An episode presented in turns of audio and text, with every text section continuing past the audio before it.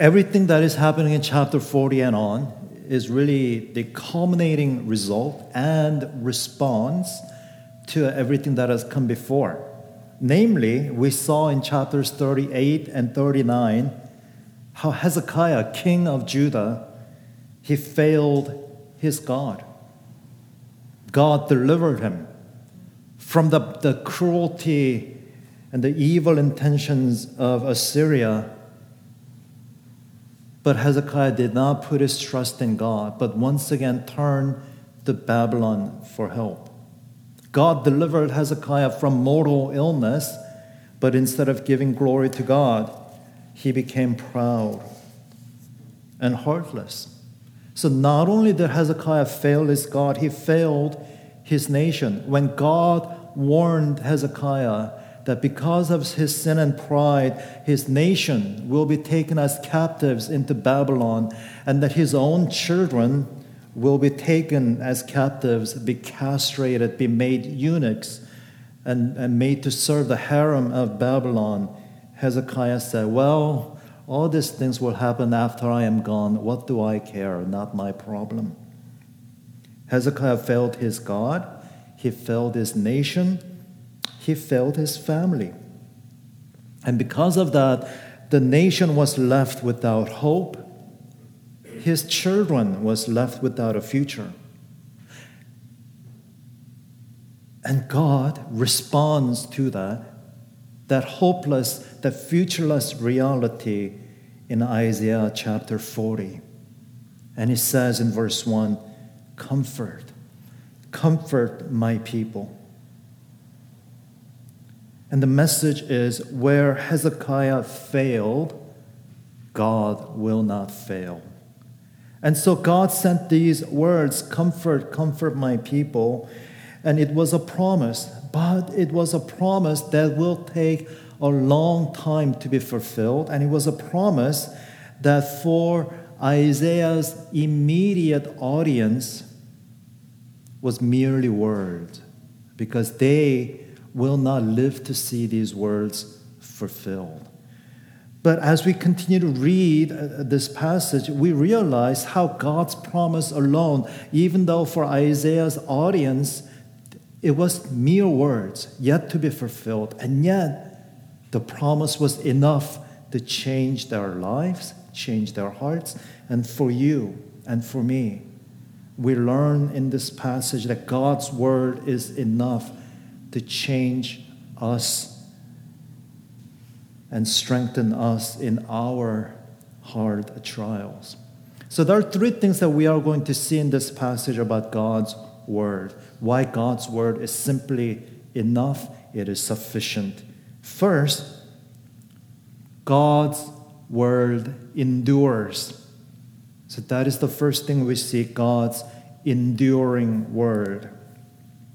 So if you remember, if you noticed, chapter 40, verse 6, it says, A voice says. Now we all know what Isaiah means by that voice. He means God. And so the question is why doesn't it just say, God says? Well, it seems to me that Isaiah's use of the word voice, when he says, a voice says, it's actually deliberate and it's very meaningful because as you realize in this passage, God's word, his word itself, is the focal point of this passage. So look at verse 8 the word of our God will stand forever. That's what this passage is pointing at. That's the, that's the important lesson. And then in verse 9, Isaiah calls to Zion and calls them the herald of good news. Once again, the focus is on God's word.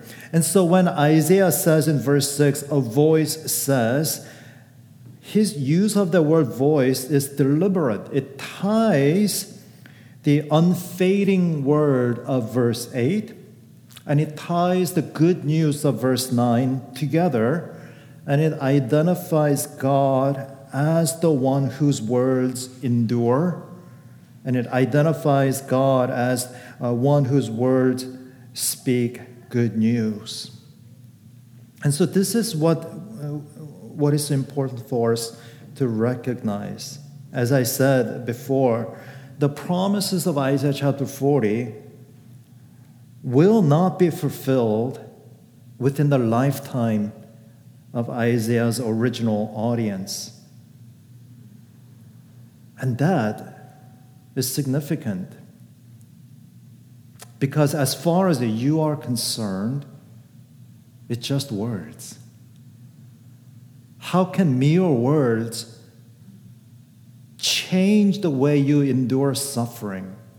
How can mere words give you strength in the hard reality that is before you of exile, death, and pain? How can mere words, the fulfillment of which you will not see within your lifetime, how can mere words help you?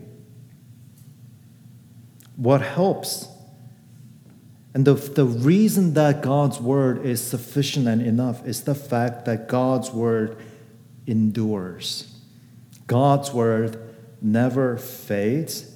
And so it is the character of the word of God to last, to endure, and not change until everything that God has promised is fulfilled. That is what tells Isaiah's audience that God's promise is reliable. And so we read, A voice says, Cry. And Isaiah asks, What shall I cry? The voice answers, All flesh is grass, and all its beauty is like the flower of the field. And isn't it interesting? I think uh, we have a way of thinking about ourselves and about our own existence. And I think uh, in our own minds, we, and when I say in our own minds, I, I mean collectively as mankind, we tend to think of ourselves like the 2,000 year old giant redwoods of California coast. Hardy, immensely impressive. The, the trees that have stood the test of innumerable drought, earthquake, storms, and the relentless march of time. And so we think of ourselves with unwarranted pride, and we make, our, make so much of our own accomplishments. That's how we think about ourselves. That's how we think of our own existence and accomplishment. But Isaiah tells us here that that is a sad illusion because we are nothing like the mighty red uh, uh, redwoods of the forest. We are, Isaiah says, we are grass. And the best things about us are like the flower of the field that is here today and gone tomorrow. So Isaiah says, The grass withers, the flower fades when the breath of the Lord blows on it Surely the people are grass. You remember back in Genesis how God's Spirit breathed into dust. And God's breath and God's Spirit, in the Hebrew language, the word breath and spirit are the same. So when in Genesis we read God breathed into him, it's meant to communicate to us that dust becomes a living being by the power of God's Spirit. And just as God, His Spirit, breathed life into dust, here Isaiah says that He can blow upon people and we fade away like grass. Our being, our existence, our accomplishment last only for a very brief moment. Now, if you think about this, this is rather depressing, isn't it? And from one perspective, it is depressing because we are not the big deal that we think we are. But Isaiah's aim is not to make us throw up our hands in the air in despair and say, What is the point? If we are that insignificant, if we are like grass, if we are like the flower of the field that is here today and gone tomorrow, what is the point of doing anything? Not that's not Isaiah's aim to make us depressed and to make us give up. But what Isaiah is doing is he's making a contrast, isn't he? While we quickly pass away, while the best things about us are like the withered and wilting grass of the field, God endures. The grass withers, the flower fades, but the word of our God will stand forever. And that is really the point, isn't it? If a mere man comforted Jerusalem, if a mere man came to Jerusalem after everything that Hezekiah has done, if a mere man came to Jerusalem after everything that Jerusalem was facing and said, everything's going to work out, what comfort is that? Because even our best plans and intentions do not last. But the one who says, Comfort, comfort my people, he is no mere man whose existence and whose best accomplish, accomplishments pass away in a moment. The one who speaks these words, the one who promises, is the God whose word endures forever, God whose word will stand forever. And when he says, Comfort, comfort my people, now you begin to realize that his promises can never fail. His promises are reliable.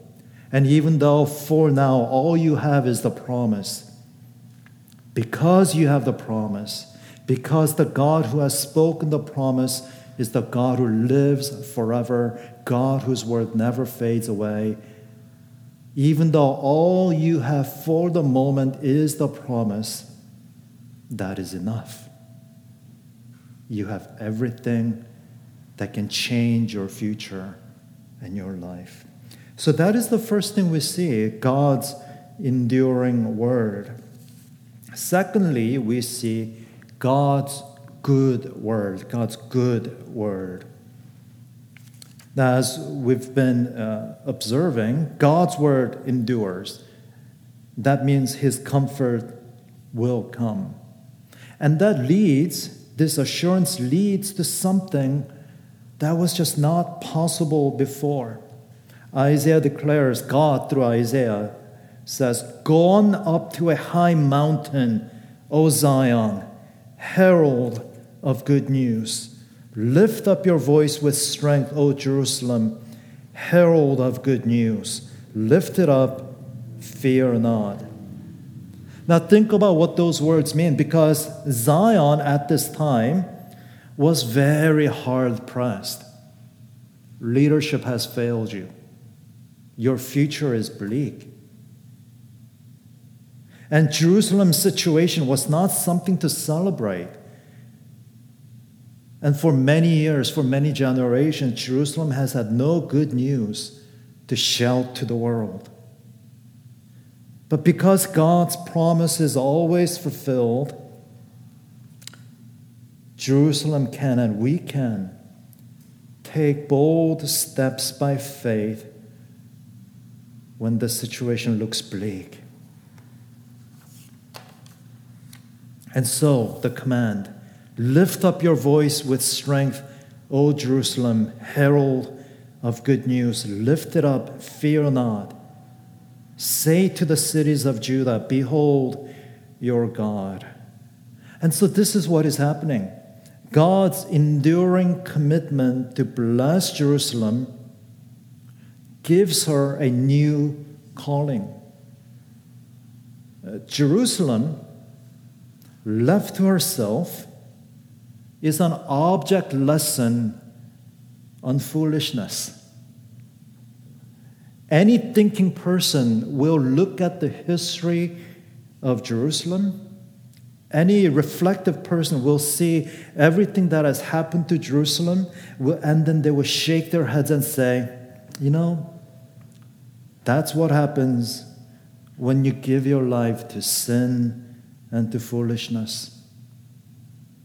I mean, who's surprised? And any reflective person would tell their children, don't be like Jerusalem. You see how stubborn they were? You see how foolish they were?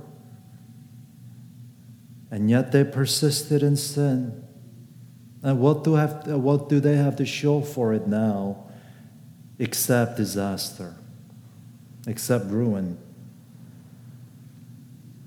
You see, that's what Jerusalem is at this point an object lesson of sin's destruction, sin's ruin, and sin's damage. But you see here, God changes the narrative. Because Jerusalem, up to this point, has been a case study on the bitter fruit of sin. But God does something remarkable. And because of what God is doing, Jerusalem will not be remembered as a has been who squandered all gifts and all privileges. Rather, because of what God is doing, she will be known as herald of good news. And because of what God is doing, the stories people will tell about Jerusalem will not be look what sin has done, look how sin has ended Jerusalem, look what sin has done to destroy. Because of what God is doing, the stories that people will tell about Jerusalem will be how marvelous. God has shown grace. How marvelous God has redeemed. How amazing that God has rescued, God has restored. How marvelous that Jerusalem has become the herald of the good things that God has done for her. That's how God changes the narrative. Jerusalem, a case study, an object lesson on sin's destruction of what happens when you commit yourself to sin and foolishness. But God comes with grace, changes the story so that what will Jerusalem be known for in the future? Not what sin has done, but what God has done. Not what foolishness has done, but what God's grace has done.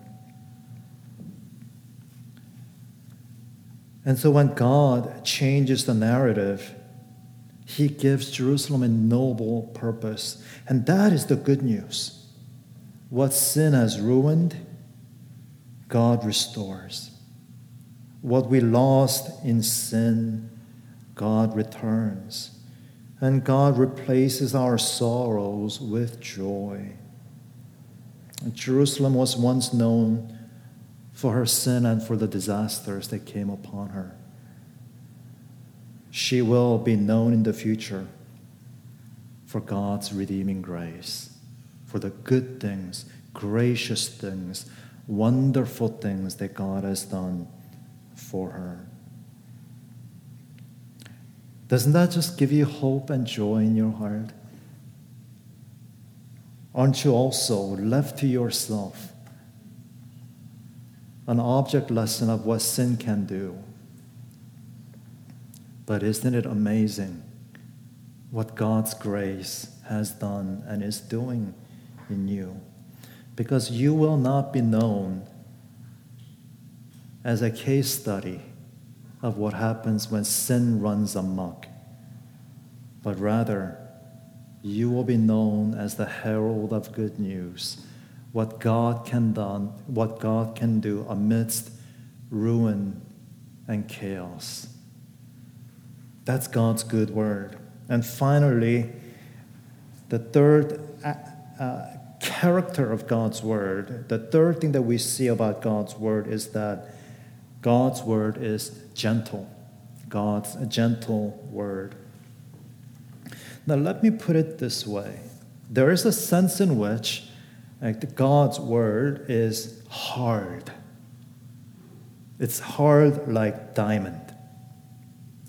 Every attempt to silence God's word, every attempt to change or overrule God's word will have as much success as assaulting a boulder with a wilted blade of grass, hoping to make a dent. God's word is hard in that sense. And that's the sense of what Isaiah says when he says, Behold, the Lord comes with might, and his arm rules for him. Behold, his reward is with him, and his recompense before him. What he's saying, he's saying that to the people who might be tempted to doubt what good is mere word of promise? We've all been disappointed with promises, broken promises. But Isaiah is saying that God's word is hard. Any attempt to resist it, change it, misdirect it, will fail. And so God's promise to comfort his people, God's promise to bless his people cannot be stopped, will not be stopped, will not be frustrated, and it will happen. That's the sense of, uh, behind Isaiah's words when he says, Behold, the Lord God comes with might. So God's word is hard.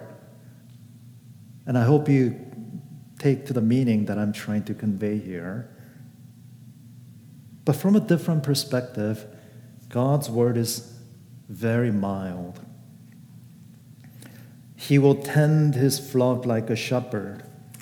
He will gather the lambs in his arms. He will carry them in his bosom and gently lead those that are with young. God is neither cruel nor unfeeling when he shepherds his people. How so? You know, in this passage, we've been seeing the great contrast between God and mankind. God, the eternal one, whose existence, whose word endure.